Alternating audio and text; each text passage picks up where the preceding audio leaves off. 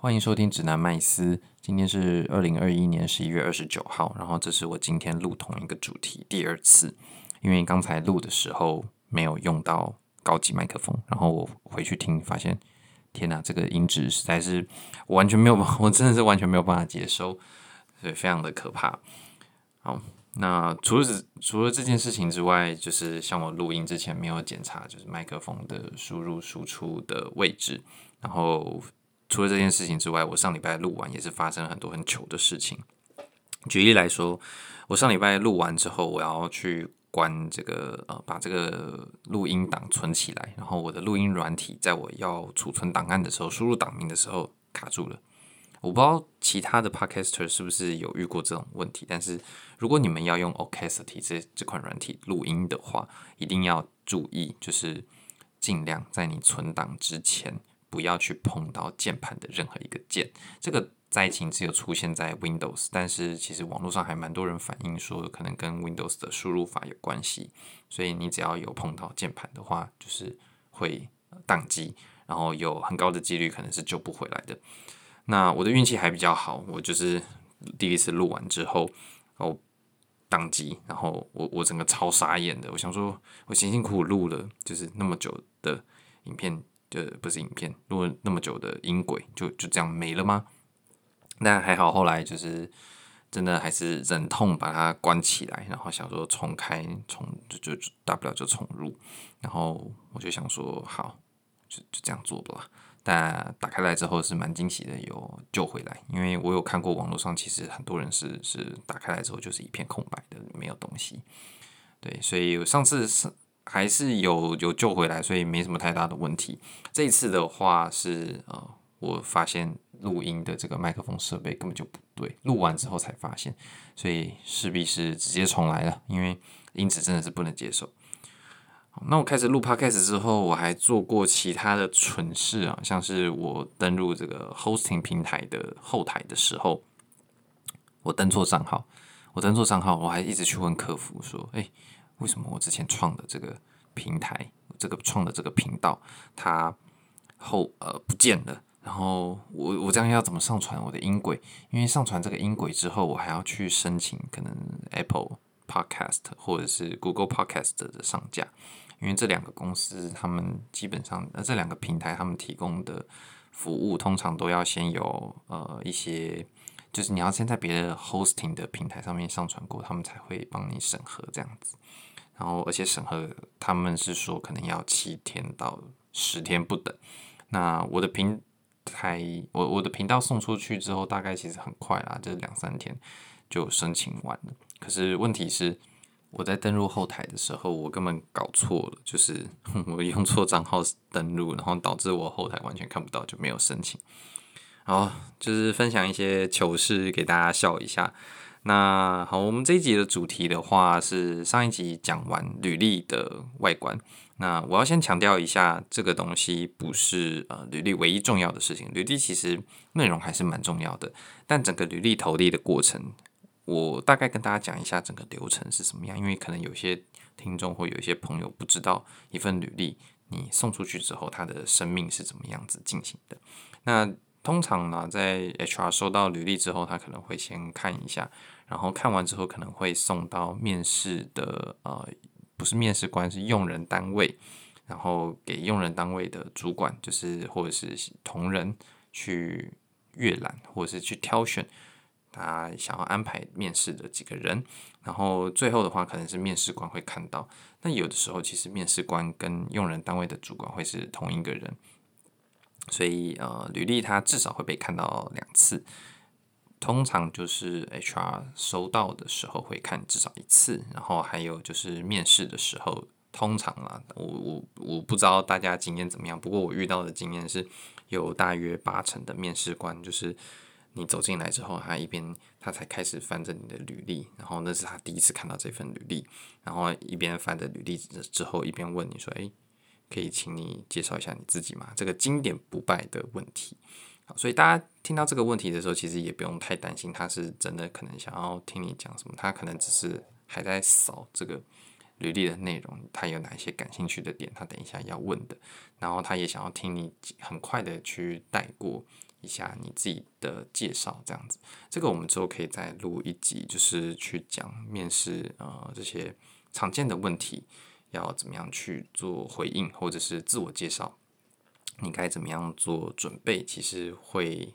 符合这个面试官他想要听的内容。因为不管是履历或者是面试，它其实都是给别人看、给别人听的东西。它很重要的是你的听众想要听到什么，或者是你的这个阅读履历的这个阅读者，他想要从里面看到什么样的资讯？你希望他从里面看到什么样的资讯，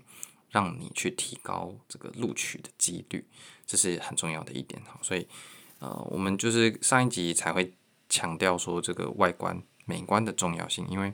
呃，在他看到东西之前，你想要先呈现的一个第一印象。也就是你履历给他的第一印象是一个专业的角色，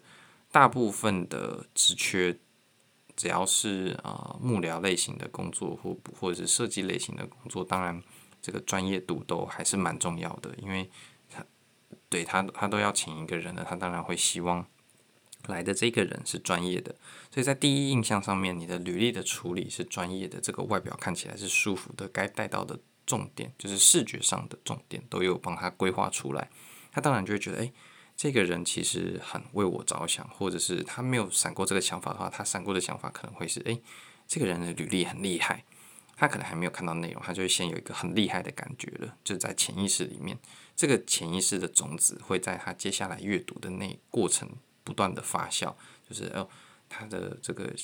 履历的设计整体是厉害的。然后他的内容也是厉害的，这个人一定很专业。那我要找他来面试，这样子的感觉。那这个就是履历最大的用途跟价值。好，那上一集其实讲到美观这件事情，可是其实它有点玄嘛，或者是有点虚，所以我其实这一集我就要讲这个。操作型的定义，或者是我们说一些标准，这些标准是可能是直化的标准，不一定是那么能够完整的量化。就例如说，哦，你的整洁度要达到八十分，然后你的打分标准该是怎么样子？我不会讲到这种这种很极端的量化标准，但我会给一些直化的标准，你可以用来检视你的履历是不是有达到是专业的美观这件上面这件事情上面。第一个我们要做的事情，当然就是呃，好，我我我先讲这三个元素是什么。第一个是整齐，第二个是一致性，第三个是段落感。那我们就一个一个来讲，就是这三个东西分别代表什么东西。因为呃，之后的话，我们可能会再讲这个内容的部分，因为我们这一集还是在讲外观，你该具体怎么做。那做法我们也不会讲到很细，说哦，你的 Word 你要点插入，然后要点什么东西，我不会讲到这么细的东西。如果真的大家想要听这样的内容，也可以，或者是啊、呃，我可以告诉大家怎么样做 Google Search，我再告诉大家这些相关的关键字要打什么东西进去，你可以找到我讲的这些功能，或达到我讲的这些效用。例如说去快感，然后我可能要插入水平线。好了，我先剧透一下。那插入水平线，我会告诉你你怎么样去搜寻，或者是你们真的想听怎么做的话，也可以留言让我知道。那我就会用讲的方式去叙述这东西怎么做。那但是这一集，因为我们是 podcast 的方式，所以我会把呃上一集很抽象的这个美感、美感的观念，用整齐、一致性跟段落感这三个东西去告诉大家，这个标准是怎么样去。设定的，我自己是怎么样去认知这三个元素的？那整齐的部分的话，就是首先，呃，你可以知道履历基本上都是横着写的嘛，大部分的现在的履历，不管是中文、英文，都是横着写的。但是这个整齐的事情，当然就不是说你写，因为写笔记的时候，大家其实写字常常会歪掉，如果没有格线的话。但是我们都用电脑软体在打履历，所以打履历的时候，你其实写字写横的是不会写歪掉的。所以这个整齐在讲的其实是垂直方面的整齐，也就是你的标题好了，你的标题是靠右靠左对齐的话，是不是都有对齐？你的啊、每一个经历点，就是所谓的 bullet points，或者是你的每一条经历，它在呃这个 bullet points 旁边的点。就是因为你前面可能会有一个点或者是一个 dash 嘛，然后呃会缩排一点点，会有一个小小的空白，然后才是你句子的开始。那这个每一个缩排之后，这个句子的开始是不是每一条都是垂直，能够对齐在同一个位置上面的？那再来的话，还有包括，这是刚刚讲的都是左边的对齐，靠左对齐。其实履历里面有一块东西是靠右对齐的，就是所谓的时间的呃长度，就是你在某一个经历你开始跟结束的时间是什么的。那我曾经看过一份网络上一个网友，他希望我帮他看一个履历，它的时间就是没有这样子靠右对齐，靠右对齐通常要对齐到就是页面的右边界。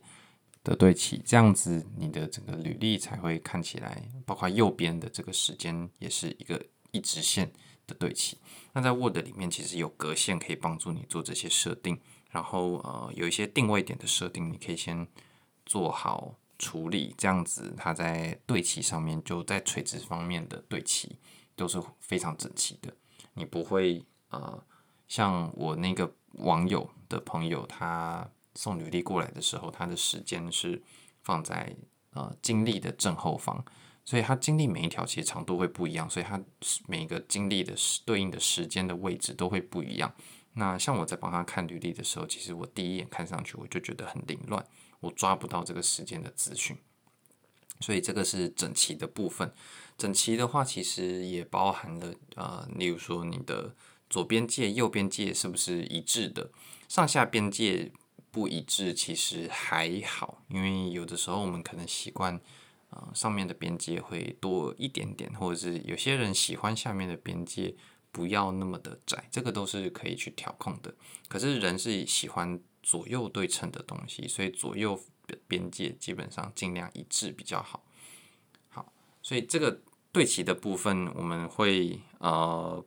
做好这个页面，有点像是页面整体的设定之后会。才开始写这个履历，或者你可以整份履历写完之后再去调整这些对齐的东西。我个人比较偏好前者，或者是呃，我我讲一下为什么？因为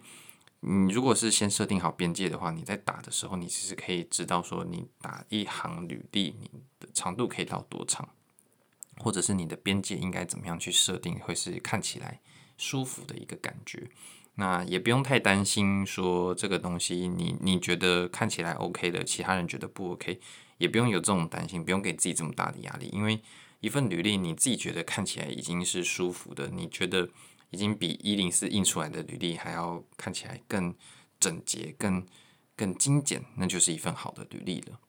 好，那整齐的部分我先呃描述到这边。接下来是一致性的部分。一致性的话，其实比较像是格式上面的一致性。例如说，你的每一个 headings，呃，你的标题好了，你有学经历，你有工作经验，你有其他，假设是这三块。那这三块你的标题是不是都是一样的字型，一样都是有全部大写的？还是说你是每一个，例如说英文的话，你的呃。每一个字可能这大写的，后面都是小写的。那或者是你的每一个 headings 都是大写的，这个其实是要统一的。有没有粗体，这个也是要统一的，这个都会影响一致性。所以呃，你可以知道说，在我刚才的描述里面，其实包括粗体也是一个一致性的指标。有一些人他们会建议你在你想要强调的成就，或者是数字，或者是专案经历上面，你可以标粗体。但是你标这个粗体，其实其实会破坏整体的视觉重点，因为你会特别的去凸显那个经历，或者是有些人更更难、更惨一点的是，他可能一页里面有五六个点、五六个的单字是粗体的，那其实我会觉得好好凌乱，我要跳左跳右的这样子一路扫下来。可是其实大部分 HR 第一关这个 HR 在看的时候，他其实。没有那么了解这些专案的内容，没有那么了解这些技术，或者是这些专案背后代表的技术是什么，能够跟你的职缺的讯息 （job description） 能够做媒合，或者是 match boys。那在这个条件底下的话，它其实最主要看的还是你每一个经历大概是多长的时间，这个经历这个 title 它看起来有没有跟现在的职缺是有吻合的，它。看起来都有吻合，或者是部分吻合，他可能就会送到面试主管那边，或者是用人单位那边，让让这个主管去看你的履历。所以，我们只要突破第一关，就是这个 HR 他看到的时候，他可以很快的去抓住这些重点，就是你的工作经历，你的 title 是什么。所以。我不太建议网络上的这种说法。那当然，每个人有每个人自己的偏好，或者是自己的呃履历撰写策略，这个因人而异。我只是讲一个比较广泛可以应用的一个嗯条件，或者是一个一个方法，就是你只要在你的呃工作经历的公司上面做出题，或者是你的职称上面也做出题，这个是可以的。视觉上不会那么乱，但是你要出题，你就要一致的东西都要出题。例如说你是公司出题，你就公司都要出题。像我收到另外一个网友来的履历，他就是有一些公司还有出题，有一些公司他没有出题，或者是我们就讲学经历的部分好了。他的学经历部分其实他硕士是有出题的，他的学士是没有出题的。这个有出题没有出题呢，是包含他。第一行是某某某研究所，然后第二行是某某某硕士，他的这两行都出题，然后下一个下一个学经历是某某某大学，然后某某某学士，这两行都没有出题，所以其实，在视觉上，我知道他想要表达的是，他想要强调他这个硕士可能是跟求职的单位有相关，或者是他很想要强调这个是他有兴趣的东西。或者是他想要强调说他有一个硕士，但是他这种强调的方法其实对 HR 来讲并没有太大的帮助，因为他反而在视觉上会造成一个错位的混乱，也就是同样都是学校的东西，一个有出题，一个没出题，然后同样都是学位的东西，一个有出题，一个没出题，那他这样子为什么他在这个这个一致性上面就是不符合的？因为通常我们在看的时候，就是一个学校一个学校。好，出题出题，然后你这这个学校里面，你有哪一些学位？你有是不是有双主修？然后可能你的 GPA 不错的话，可能会写说你的 GPA 会是多少。然后，呃，你的其他的经历有没有学成啊？这些都是放在学校下面的，所以它是一个呃，你要凸显说你在这间学校，有点像是你在公司里面，你的公司也通常通常会出出题。然后呃，职称的话就是看每个人的排排版设计，有些人也职称也是会出题的，有些人可能是放斜线，或者是日期是斜线，然后呃，职称是出题。这个只要你定义好，然后别人可以很清楚的一眼看到说，哦，接下来我只要看到出题的，大概都会是你的经历的一个段落。接下来我只要看到斜线的，就会是你的日期，或者是呃，我看到你的公司下面的这个出题。公司下面有这些小小的出题，上面可能有一点点缩排的，是会是你的职称的变化。因为你在一份工作里面，如果你待的时间长一点，你可能有拿到升迁或者是职位的转换，这个都是会是在同一个公司里面不同的细项，可以用不同的格式去做一个很好的视觉区分。但是一定要一致，不要说呃有一些日期你有斜线，有一些日期你没有斜线，然后有粗体这样子，其实会很不一致，看起来会很凌乱。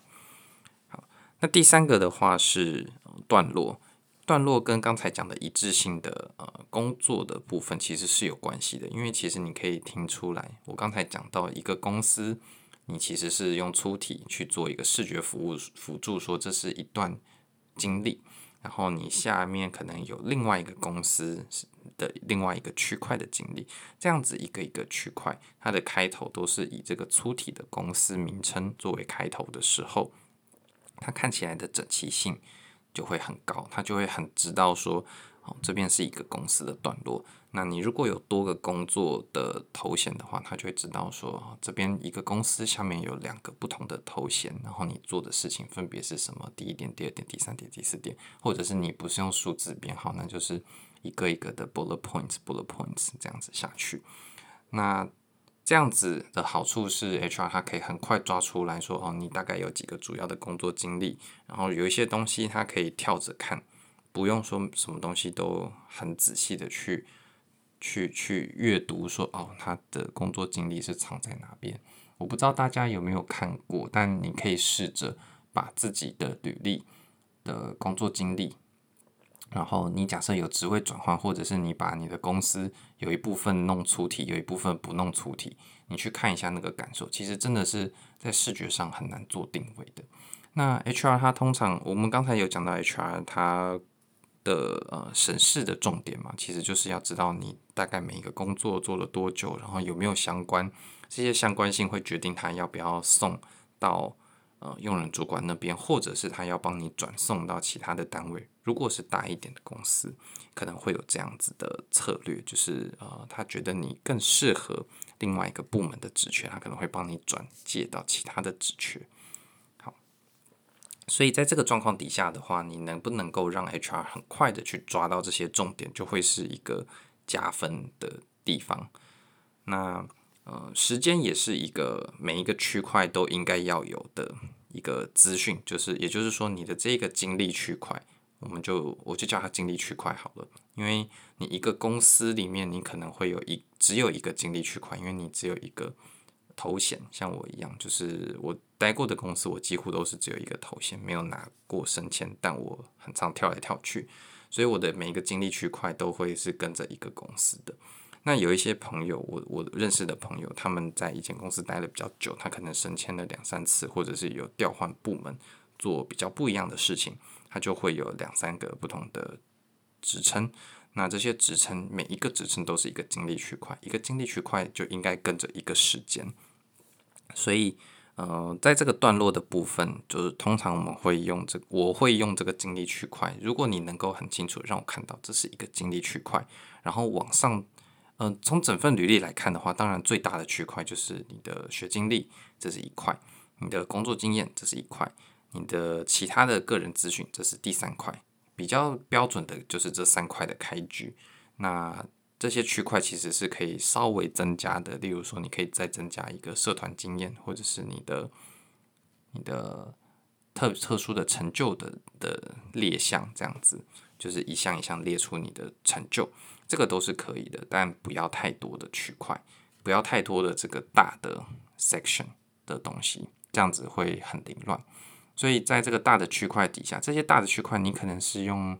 呃水平线去做区分，这样子你在整个视觉上可以很整齐的知道说，好，这边有一块是学经历，然后学经历里面有两个不同的学历，一个是硕士，一个是学士，像这样子段落区块就放在这个大的 section 里面。然后你的工作经历里面，你待过什么样的公司？好的，都是出题的，好，很好。那你下一个公司是什么？然后你的 title 是什么？你在这边待了多少的时间？像这样子很快的去看，就可以在七点四秒，就是我们上次讲的七点四秒的时间里面，他至少对这份履历有一个信任感，他知道他不用花太多的精力去抓出他要的资讯，就有好感。这个好感其实非常重要，因为他会。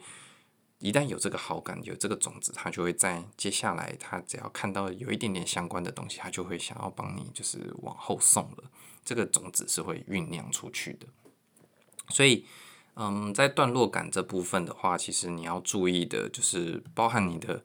经历。你如果哦哦，对，时间这部分其实也是很重要的。时间，也就是你每一个呃精力区块的都要有一个时间嘛。我刚刚有讲到。然后，如果你的精力区块，你决定用公司来表达，因为可能像我，我都是每一个公司待待一份啊、呃、缺，目前啦还没有就是待长到可以拿到下一个啊、title 的这个时间长度，所以我目前用啊、一个公司作为精力区块是没有问题的。那有些人他可能是比较适合用职称做精力区块的话，那他的时间。就是要跟着这个职称去跑，不要说呃，你第一份工作可能做了两年，但没有拿到不同的职称，所以你把你这个工作的时间放在公司的期间，不要这样子。然后呃，应该说你如果放在这公司的期间了，然后结果你下一份工作你把时间放在职称这边，这样子不要这样子做，因为这两个层级是不一样的。公司的层级跟职称的层级，你只能选一个。你今天要选择把时间放在公司的层级，就放在公司的层级。你今天如果公司的职缺是有多个的，你想要把它分开来列，那你的时间就要放在职称的层级。然后你整份履历下来的层级，呃，就是这个时间放的位置的层级是要一致的。就是回到我们刚才讲的一致性，就是我知道说我只要在职称的旁边就可以找到你的这个在这个职称的时间。而不是说哦，有的区块你我要从职称旁边去看你的时间，有的区块我要从你的公司旁边去找这个时间，不要这样子做，这样子其实不符合一致性嘛。好，那今天这边讲到这边，其实大概讲完了三个，我觉得呃比较直化的的要素，可以去让你的履历变得更专业，然后在美观上面也更容易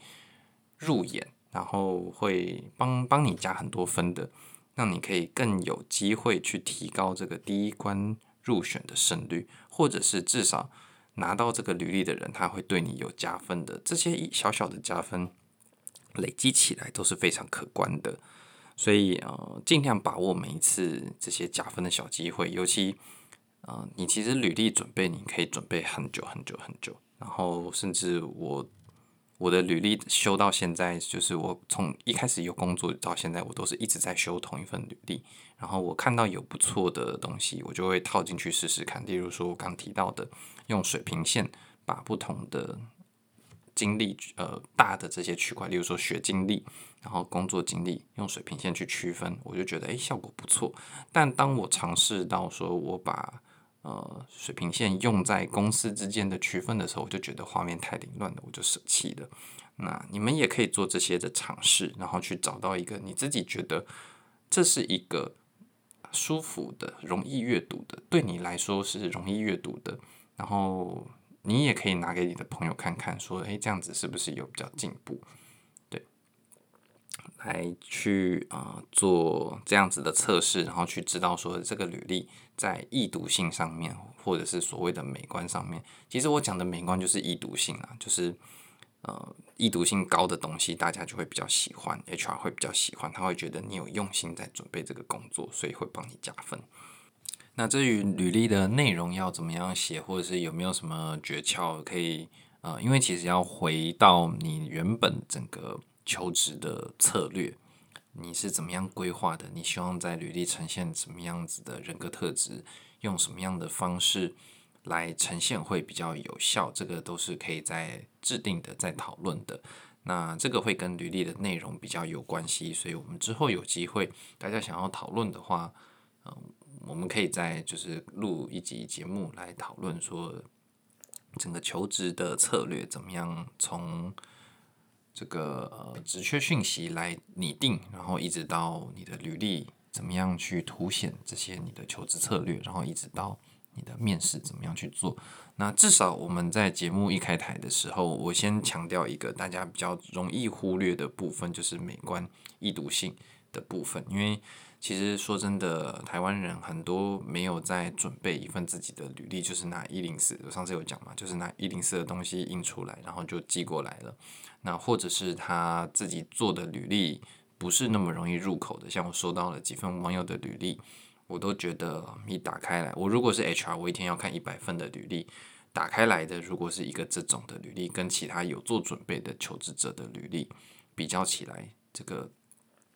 嗯。送到用人主管那边的几率会低很多。那我会觉得，如果你是一个很好的 candidate，你是很好的一个求职者，你应该要尽量去避免公司错过你的机会。那这个部分是你可以努力的。所以，我们先从易读性这部分先着手，然后给大家一点点看能不能有一点点启发，然后知道具体上要怎么样去做这些事情，一些准则是什么。如果有需要更细的，就是这些东西啊，到底怎么样去用 Word 去设定对齐啊，或者是怎么样加入水平线啊，或者是呃易读性的设计上面还有哪一些 mega，例如说呃小标题上面加一个